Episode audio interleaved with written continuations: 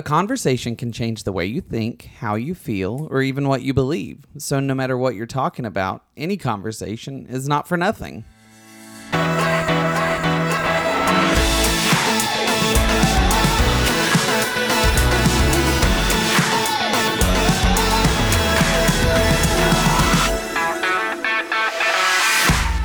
Hello, I'm Kyle Leon Henderson, and welcome to Not for Nothing, the podcast where I bring you all the conversations I'm having on a daily basis or the conversations I want to have. And today I have with us again Florent Cognac, filmmaker extraordinaire. Hello. Bonjour. How are you doing today? I'm doing good. Yeah, it's a it's a pretty good day. Well, I I'm excited to have you back. For one thing, your girlfriend has been on the show twice, and now you've been on the show twice. So now I'm just I'm creating drama in a false competition to see who can come on first next. It'll probably be you because your girlfriend's far too busy. um, but I've been thinking about something lately, and um, hold on, I'm gonna pause. So I've been thinking about something lately because you have done something you're not aware of for me. You've been inviting me to the movies a lot lately. Do you realize that? That's right. um, and you and Michelle, your girlfriend, friend of the show, have you're always astonished when me and Ethan tell you that we didn't see a certain movie or we don't go to the movies very often. But the thing is, um, we were very poor for a long, long time. And so going to the movies was just a luxury we couldn't afford. And now we're at a place where we can go to the movies, but it's just not part of our part, you know, not part of our normal routine. But you and Michelle, you go to the movies at least once a week. That's wouldn't right. you wouldn't you say? yeah. So it got me to thinking because you're you're a filmmaker, you're a director and writer, and by proxy a producer because you have to, uh, because you have your fingers in everything when you're a filmmaker, basically. Yeah. Um, I I got to thinking about the way you create art versus the way you consume art. Okay. And I, I'm just curious, you know, how that relates to one another. So, you, I know that you have, you you have uh, interest in making different movies, but what what would you say your main like priority towards making movies would be? Like, what is the like if I were say here's here's a load of cash, go make a movie. What would you what would be your first pick of a movie to make? Ooh, tough question. Um, well, it it just first of all, it just depends of the uh the ideas that I have. Uh, I mean, so I always walk with a notebook with me, right, Mhm. and then I always write them down. Yeah. If I have any ideas or anything that I thought uh that I think is like worth um um working on. Mm-hmm. Um, but uh, usually it kind of depends of what uh, what mood I am in. Meaning that you Mhm. know, depending of the year, we get to the end of the year, I could be more in like in a spooky mood, Yeah. and I'm more, more I I feel like I want to try to do more um, like um, more like horror Yeah. stuff, and then usually during the summer I'm more like action adventure type of ish. So that's what I would tend to more uh, work on. So throughout the calendar year, you just start projects to, that are going to come to fruition at some point Yeah. based on your mood. That's interesting. And do you find that the way that you go to the movies and the movies you want to see, uh, do you tend to go see the movies and watch the TV shows that are sort of in the same vein of the things you want to make or do you watch things that are just totally different and off the wall? Um, well, it depends of two things. The first one is uh, it depends on my girlfriend. Um, Do y'all have very different tastes at times? yes and no. Yes, she is more attracted to dramedies uh, Mhm. than me, but um, everything that she watched, I end up saying, "Wow, that was really good." Right. So at the end of the day, we uh, I'm more uh, attracted to Mhm. sci-fi or adventure movies. Yeah. But um, everything that she makes me watch is Yeah. something that I end up saying it was really good. Thank you. I, because for me, I, I'm an improv actor, and my whole desire is to make people laugh. Yeah. But when it comes to watching TV and watching movies, I really love high drama and suspense. Yeah. Um, and sort of shows that keep you on your toes, that they throw you a curveball. I love when you think when you think the story's going in one direction and then they it just takes clever writing that I don't think I would even have the capacity to do Well, yes. to to just throw a curveball and change the whole story. So that's what I gravitate towards in a lot of ways. And it's and what really what started me thinking about this is um when I introduced you being French, you didn't really have a lot of the classic American television growing up.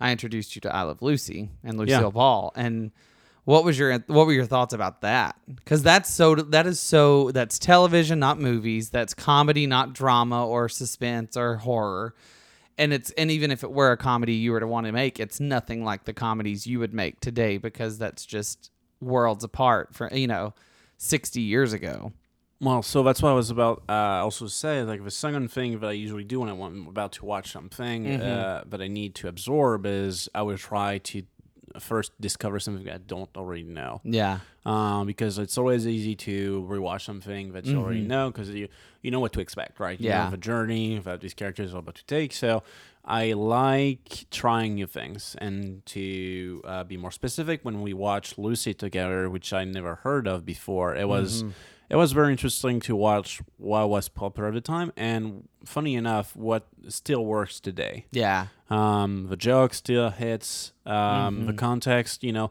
and even if it's um, very easily uh, 50, 70 years old now, when you watch the episodes in black and white, um, the rhythm is still the same. Yeah. Comedy that doesn't change that much. yeah it's interesting how that is so true being because improv which is what i do was was sort of made popular in the 1940s um and there's a lot of there's a lot of elements in that in the old television shows. Um and it's interesting because france has a really big uh improv community that i guess if you're not in improv you just don't know to think about improv Or in- more important, um, if you're not an improv an actor, usually when you want to be a, an actor in French, uh, Mm-hmm. in France, um, you, you get to start as being an improv actor. really Yeah. Oh wow, I didn't I didn't realize that because a lot of people don't want to start that way. They like they just don't like improv if it doesn't have a script, if you don't have they don't people just don't like being left out there without any kind of guidepost. Yeah. They don't like to be their own their own, you know, navigator through a scene. So, I find it interesting because Lucy was really the first national nationwide television show mm-hmm. and you can see how every television show in a comedy they took their cues from either a sh- either from that show or from a show that took their cues from that show. Do you find that to be interesting because the reason I'm asking this is because I've watched you watch Lucy and you can pick out where the story's going before it goes there. But then and I'm thinking, well, he's just very good at f- filmmaking. He knows how to build a story even on the small screen. But then when it, when it gets there, you've already predicted it, but then you lose your mind laughing at it at the same time. And that just that's credence that it's it's good writing, good acting, it's good production. Um do you find that you do that in the same way with films as well? Do you watch old films and sort of see know the the etymology of filmmaking and know where you know where you're gonna go based on what was true at the beginning and what's true today. Well, yeah, you know, um, we always say that when you want to be a writer, you get to read, right? So Mm-hmm. Yeah. Mm-hmm. you want to be a filmmaker, you get to watch movies. Um, so for me, it's entirely true. And when I watch Lucy, even if I can kind of predict um, how you know something is gonna happen, Mm-hmm. it's just because it's well built. Yeah. You know, you set a joke up and then you do the joke after. Yeah. that's how you make it funny. Otherwise, it won't be funny if it's just happened. Right. So Well, and it's it's interesting because you your sense of humor it it doesn't match with the art you make sometimes and I love that mm-hmm. because uh, because you it really is a job for you in a, in a lot of ways w- mm-hmm. making film and you're able to put that off you know take that hat off at the end of the day when we're going to dinner or something and you're just you just bring your personality through that and that's mm, that's interesting. What is something that you love love watching but you would never in a million years even dare to try to make a movie like that or make a television show if that was ever something you were going to do or Ooh. Um, something I love to watch. Uh, well, there's a lot of classic movies that I love, and but I know I would never do Mhm. as a good job as you know what was already made. Right. Um, For instance. well, so one of the thing uh, that I love to watch recent movie is uh, the um, latest uh, Blade Runner movie. Mm-hmm. Yeah. Good, but it has. But you would never really want to make a movie like that. I would like to do a sci-fi, but not like that. It has such a unique um, Mhm. uh, rhythm and uh, uh, tempo. The movie is a very Right. slow movie. I'm uh, I love watching it, and I'm obsessed with the movie. But I just Mhm. I won't ever be able to make a movie like that Yeah. because it has. It's a very slow movie, but not too slow. Because Mhm. meaning that if it would be a tiny bit longer in every scenes, I would I would mm, I would lose it. I would not watch the rest of the movie. Right. But it's right there at the edge of Uh-huh. it that hold me in the movie. Well, and that's I guess that's that's the successful part of the the filmmaking. Yeah. Like that exact same pace with any other director might just be totally flat, Yeah. not interesting at all, but it takes a special eye to to know how to pace that way and make it great. Or, you know, sometimes it's the opposite problem when they pace too fast and you're you're skimming over the story and not really taking the moment to let it set in and, you know, yeah. do you think about that when you're filmmaking, the way that the audience is going to absorb it? Yeah, well, that's the first thing. But I'm, one of the first thing when I, I work on a script, or I'm writing a script, is Mhm. okay. I'm doing this for this journey. I want to tell that story, right? But Yeah. but then I'm like, okay. Uh, When I get to a directing seat, um, I'm usually trying to say, okay, uh, what do I want to convey for the audience? Mhm. Uh, okay, I want them to laugh here. yeah. How am I gonna achieve that? Mm-hmm.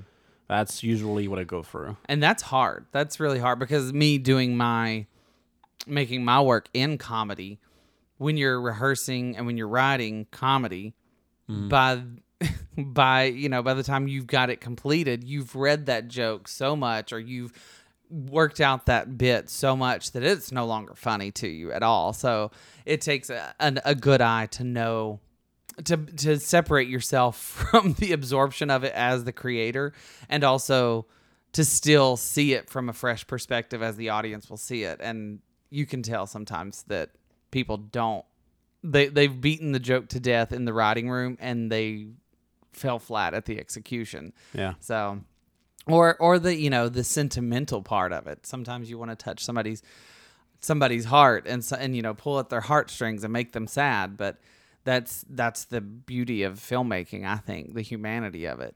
So Yeah, I agree. i want to take you back.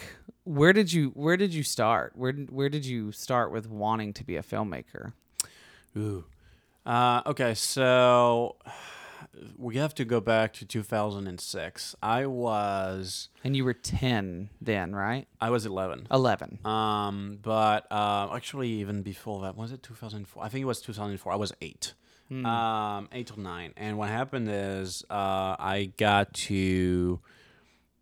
Uh, when I was a kid, I get I, I went to the hospital um, for three weeks, and Mhm. the doctors couldn't uh, tell what I had. I was Yeah. in pain, um, and uh, nobody was wasn't sure if I could make it out or not. My- Mhm. I mean, it was it was very scary for me. I don't remember much. I think I yeah I kind of erased those memories. But what I remember is uh, between the pains and all of that, I was um, the, doctors were trying a lot of uh, operations because what I had, I had something in my some sort of like uh, ball of um, in my liver, meaning that my liver couldn't process the food I was eating, and it it had this thing that started to grow more and more because my liver couldn't do its job. So Yeah. anyway, because it filters out the toxins of your body is what the liver does and if your liver can't function your body is just a toxic correct.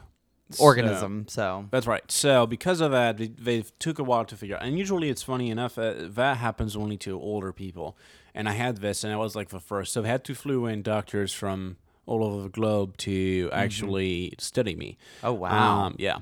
so, you're in medical journals somewhere probably I uh, yeah, that sounds about right. that's Um, interesting so i could go to the library of congress or somewhere i could google something and read about your case but i'm sure your name is not used but Yeah, that sounds right. Um, but yeah, so I had to change hospital multiple times. I went to, Oh, I went to bigger city because the doctors were coming in Mhm. uh, and all of that. Um, did you wind up in paris No, but I went to Lyon. Oh, yeah. um, So it's like one of the five biggest city right Mhm. in France. Um, and then I had American doctors coming and all that Yeah. to study me and figure it out. Anyway, um, while I was during these three weeks, a lot of family friends came to see me, Mm-hmm. and at the time, uh, since I was a kid and I was spending a lot of time there, in and out, right, sleeping or being just in my bed waiting, um, a lot of my friends offered me um, VHS Mm-hmm. cassettes uh, of movies, and um, before that, I was my parents would not necessarily allow me to watch a lot of movies. So it was Yeah. more. I was very creative because I always loved playing with Mm-hmm. Legos and in, invent stories, but I was not watching much movies. Yeah. And then since I had three weeks in my hands to do nothing except being in a bed and watch TV, Mm-hmm. they brought me cassettes and they would play me um, lots of movies. Yeah. So- wh- what are the, some of the movies that stuck out? one of the uh, one of the ones I remember watching the most was um, um, uh, Atlantis from Disney. Oh, the cartoon. Yes. That's one of the most beautiful cartoons I've ever seen. Well, I love, and it's an adventure uh, Uh-huh. story. So and yeah, there's a, and it's beautiful, and the love it. adventure. I love. That's one of my favorites. It's a dark horse of Disney. I Yeah. like. I think they didn't do marketing well because it didn't do as well as it probably should have. Yeah.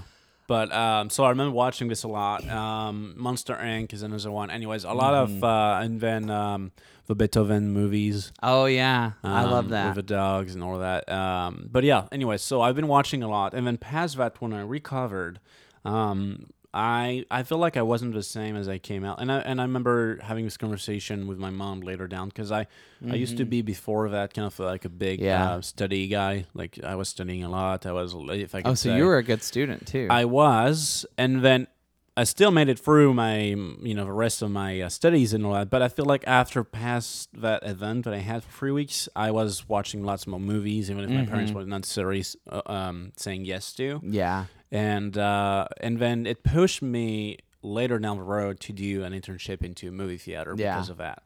So what was it about it that just was like in that in that three weeks you were sort of sort of imprisoned in this hospital room and you had that was your entertainment. What what what struck you about it that was like that? That's what I want to do. Well, at the time, I didn't necessarily know, but I was. After that, um, I was always in my uh, in my head. I was daydreaming a lot more, um, imagining stories Yeah. uh, that I would merge between two VHS cassettes, or Mm-hmm. picturing myself living some adventures somewhere else. So I was, I was, I was daydreaming a lot. Yeah. Um, It's interesting you said too that you were you were always playing with Legos and creating stories and building worlds. Um, I have something similar in that it's assumed that like little gay boys play with Barbie dolls with you know whatever, and I did. I played with my sister. For, not far longer than I should have, but with more, much more gusto than most boys would have with playing with Barbies and stuff. And you know, and I told my sister that I, I said, you know, it's interesting. I can look back to that time where we were dressing up the dolls and making out these whole stories, and I said that wasn't me embracing my feminine side.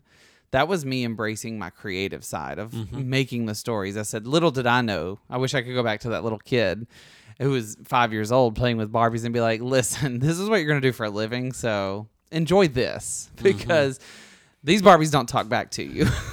People on set will. yeah.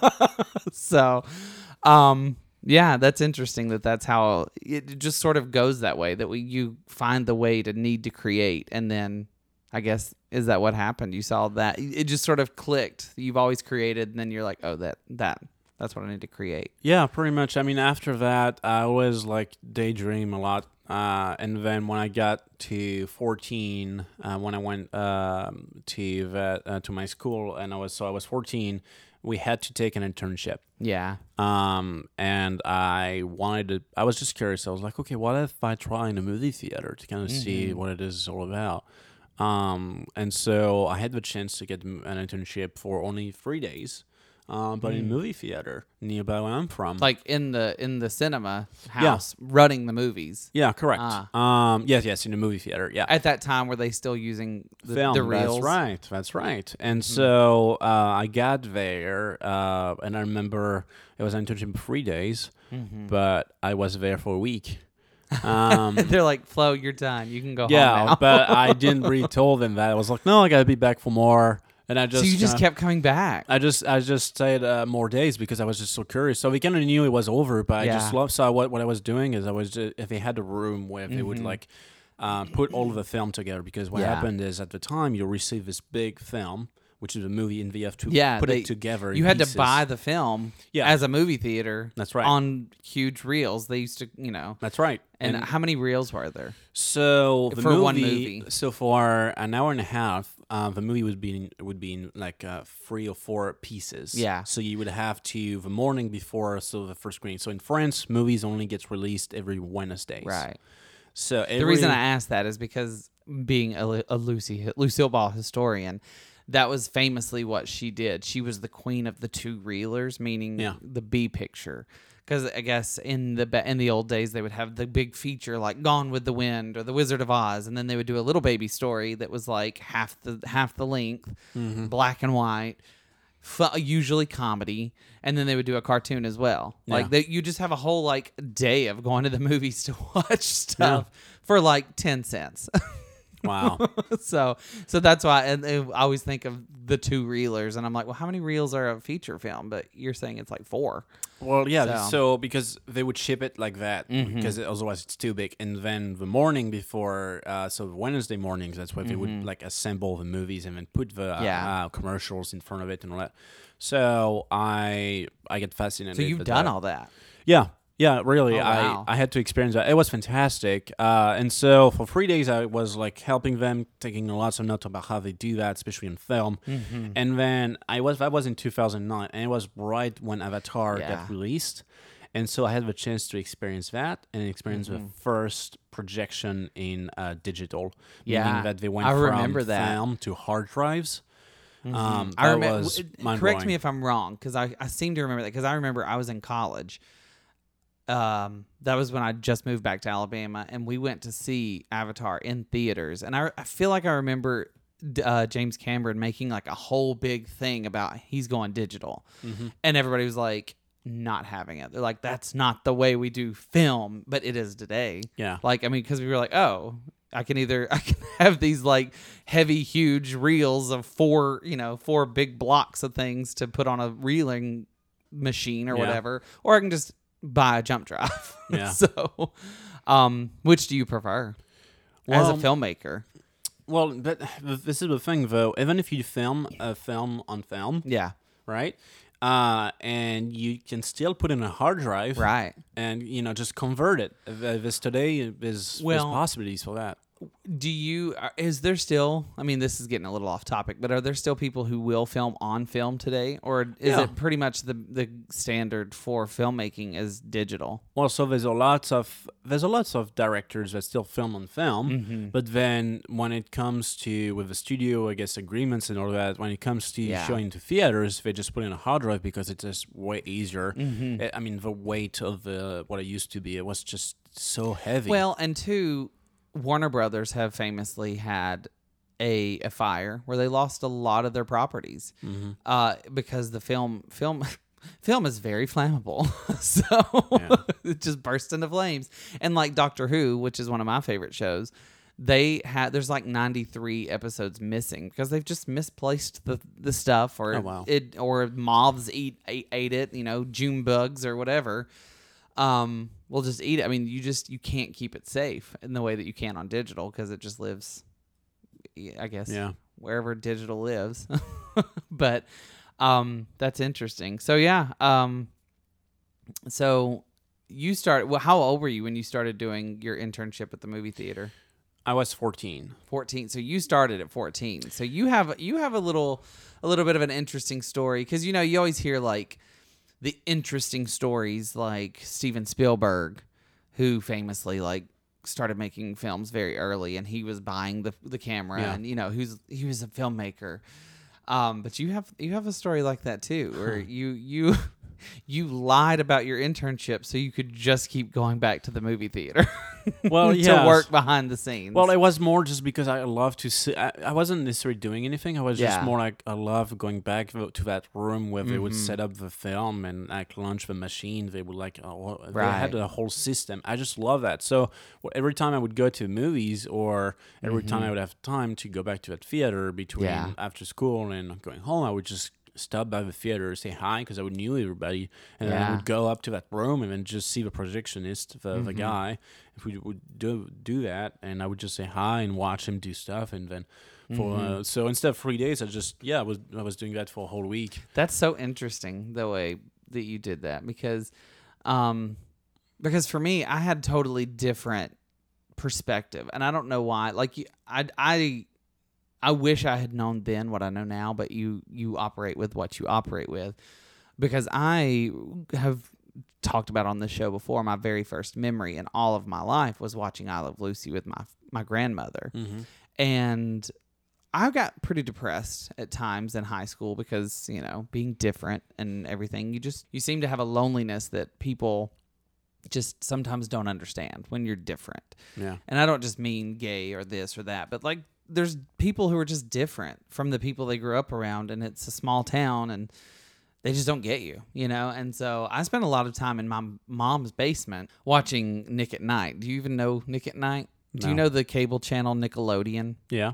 So Nickelodeon, I think at like 6 p.m. it would stop like the SpongeBob's and the the Rugrats and Hey Hey Arnold and all that, and they would start and they called it Nick at Night. Um, and uh, they would play I Love Lucy and the Dick Van Dyke Show and the Mary Okay. Tyler Moore Show. They would play all these classic sitcoms. You had access to it at that time. That was the only access you had to it. And I remember watching it and just thinking, this is so much fun. This is what I want to do. And that was my entertainment. Like I didn't need to be invited to the parties because I was at Nick at Night having a party every night with Lucille Ball and John Ritter and Mary Tyler Moore and you know all these people. But then the way that I wanted to get into it was through theater.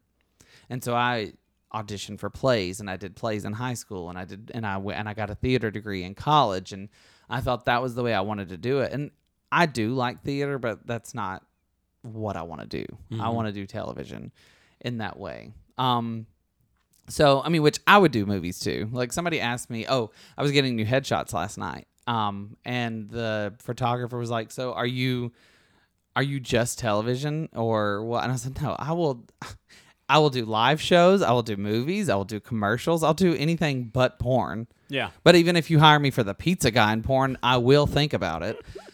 Um, if I don't have to take my clothes off because no one needs to see that. Um, but what's interesting is the way that I wanted to go to theater. I wanted to get my degree in theater Mm-hmm. and do stage and everything. But then as time would go on, it revealed exactly what I wanted to do. And it took me till I was in my 30s to really know. I was like, yep, that. That's the course. That's where, you know, I will deviate from the path wherever I have to because when you're trying to make it, I mean, I'm sure it's the same in filmmaking. You know, if somebody asks you to make this movie that is totally different from what you would ever do, you'd say yes and you'd say what can i bring to this? What will Yeah. i bring to this project? Even though i would never do a rom- rom-com a mm-hmm. romantic comedy. Sure that might not be what i want to do but i will bring florent cognac to that space mm-hmm. that space. Um and that's how i am as well but you know i now sort of have a clearer vision of what i will bring to each project. I mm-hmm. know what my strengths are um, do you have has that happened started happening to you as as you go forward, or have you always known sort of what what your path was to go back to? You know, you deviate for this project. Somebody asks you to do this, you deviate from there, but you know where your path is going to be when you go back to your own centered artistic self. Does that make sense? What I'm yes. saying? Well, so um, ah, I have so many things to say to that, but That's a wonderful thing for a podcaster okay. to hear Um, those words. So I well to start, um, uh, so I my my path to filmmaking was very complicated because in France it's very different. The the film industry in France is not considered as a blessing, but more like um like everybody in France would tell you, oh, you want to be a filmmaker? Pfft, yeah, that's not a real job. Yeah. Um, that's, or do they tell you you have to go to I- at least go to England, if not England, go go to America. Well, no, no, they don't even. Well, no, they don't really say that. They just well, you got to be in Paris. That's it. Um, Yeah. So yeah. you got to be there. But Which is such- probably true in France, right? it, it is. we it have a few cities where you could do make your name in some things here in America, but in in France it would be Paris. Yes, yes. So if you want to do um, like uh, commercials, but not really commercial. If you want to do like um, infomercials or like like promos to promote whatever Mm-hmm. Yeah. business, you can find in big cities like agencies for that, like marketing agencies. Yeah. But Like anything, Lyon and other places. Yeah, but anything that is um, commercials, TV shows, movies, it's in Paris. But the problem is, it's such a small industry that it is nearly impossible to get Mm-hmm. in. So it's very difficult. And then when you talk to somebody about that, they laugh at you. Mo- not everybody, most of the people laugh at you because Well, it's, it's not a real it's it, I mean it is an unattainable dream in a sense. Like it it Yeah. takes hard work. And I think a lot of people just know that it takes a lot of hard work to get to a space where you then have to be lucky in Yeah. a lot of ways. yeah, But I know I knowing that for me and for you too, I'm sure you see this that a lot of the work is actually showing up and being ready to work and Yeah. being ready to do more than you thought you were going to have to do. yeah, You know, yeah. So, So- well, no, it's exactly that. So what happened? sometimes I have to convince myself that I am still doing the right thing. because I'm get like, it. ah, what am I doing? I'm not making any money. I, I get it. Trust me, I get it. Um, but yeah, no. So so for me, uh, n- having that in mind always make made everything more complicated. Like you have a couple of film school, but at the same time, you gotta get approved. Yeah. Uh, and if you want to go to public school uh, in France, which is most of the school are publics, um, you gotta you gotta be have a perfect grade. You gotta be in specific sections. Mm-hmm. So before my fourteen, before I was fourteen, I didn't know what I wanted to do, so I didn't necessarily took the right classes Yeah. in order to go towards these schools. Mm-hmm. Never got approved to any of the film school I wanted to. So. Uh, my parents were like, "Well, listen, um, you know, filmmaking is not really a, uh, it's not a real job. Um, it's not a real uh, industry that you should go towards." to." Really? My parents told me that for one reason. It's because you go get gig to gig. So meaning that there's no safety of. Uh, It's just interesting because we were talking the other day. We were out and about. and You Mm-hmm. were telling me that your mom was encouraging you not to get distracted, stay on your path. Oh, it's interesting that she got there. Okay, so what happened is I made a deal with my parents at the time when I was um, when I was 18. So I graduated high school. I got approved to some school, in, in- but to go towards business. Yeah. And my parents told me, listen, you're gonna go to that school. You're gonna have a degree in business, and then once you finish that, we'll support you financially and uh, and anything else you need uh, to go towards. So you have a business degree as well? So I have a business degree, huh. And Well, I don't tap into that resource nearly enough. um, but yeah, so because of that, uh, I saw that's how I did. So for two years, I did my degree in business. Um, that's why I met Laura, my friend, by the way, that you met. Oh yeah, Laura. Hey Laura. Um, Tell her she has to so- listen now because I've said hey to her. I will.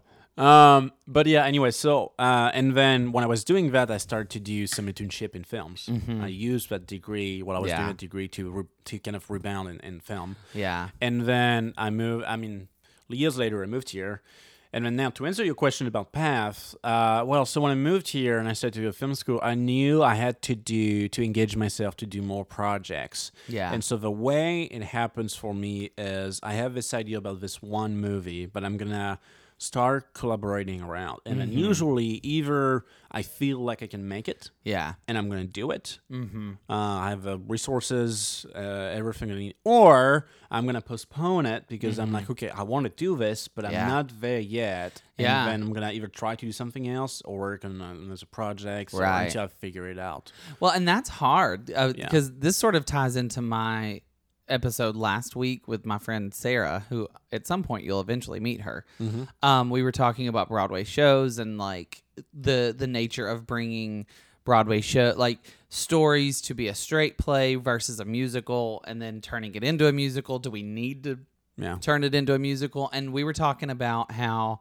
things we wanted to see come to the stage and be a musical or be a play or like mo- we were talking specifically on movies that were turned into musicals like legally blonde starring Mm-hmm. reese witherspoon was turned into a musical for the stage in broadway and it was pretty Okay. successful and like they've done that with other things with different things like the color purple is one of my favorite musicals which was a movie Yeah.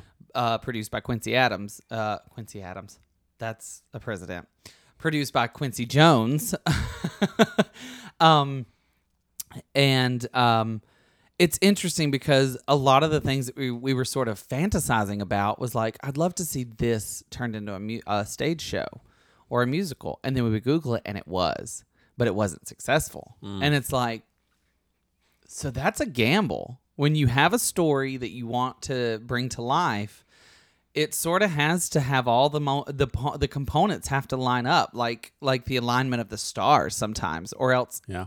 you create this beautiful story that no one ever hears and it's always forgotten about because you can't just keep remaking the same movie until someone gives a damn. Yeah. You know what I mean? So it's it's it's a it's a tricky business.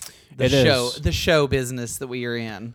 It is. It is. It, it- sometimes it feels like there's um, different forces at play. Mm-hmm. You know, and you get a mixture that you kind of go in the in the right direction Mm-hmm. in order to make a story happen. Right. Well, and that I think this is a metaphor for everything. Um, that's the joy of improv. What I do is that s- sometimes you fail in improv, and like in comic and stand-up comedians, they tell you this too. Like you're going to bomb. You're going to get on stage. You're going to tell your best jokes, and no one's going to laugh, and that feels horrible. Um, and I've I've had that where I I think I've got a good idea. I'm strutting out on stage. I'm about to bring this character to life, and I'm like, I have been laughing about this character for days in my head. I think God, there's a space I can bring it to life. I get out there, no one gives a damn about this character. But the moment that you ha- you're playing with the right people on stage, the energy is flowing between you, and the audience is with you and they're, you're just laughing. I mean, they're just they they're on every word you say.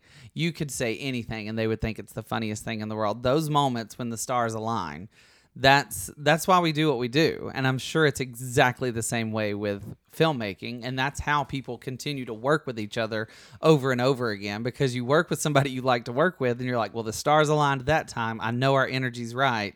Let's work together again. Yeah, So I agree. I can't I, I can't wait for the next project from you.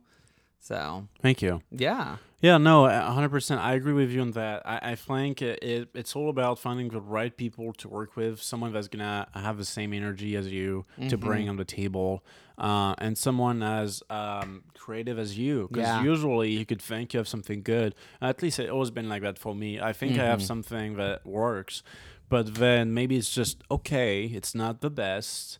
Um, and when someone that you love working with is gonna come and say, "Yes, but if we do Yeah. that and we add that, this is gonna make it twice better." And Well, you- and you just don't know. Like you have to follow your instincts. I think Yeah. when when you really really want to bring this story to life, but there's just things that are coming up that just is an obstacle for you.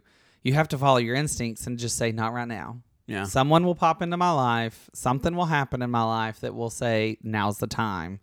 And you have to follow your instincts every time. Like that's that's interesting to me, the instinctual. Like we could do another whole podcast about how your instincts influence your work. yeah, I think everybody every artist could do a podcast about that. But this is a bit of a short but sweet episode.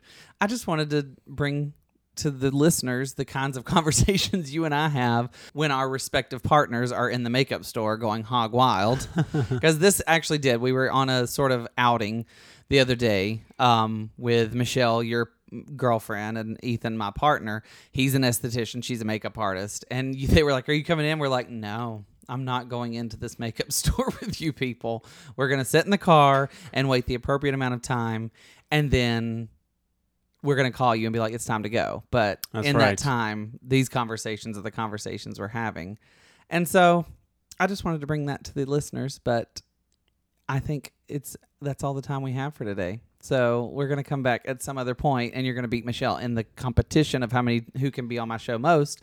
And I'll bring you back for another conversation. sounds good. Thanks for telling us all about your movie making process. of course.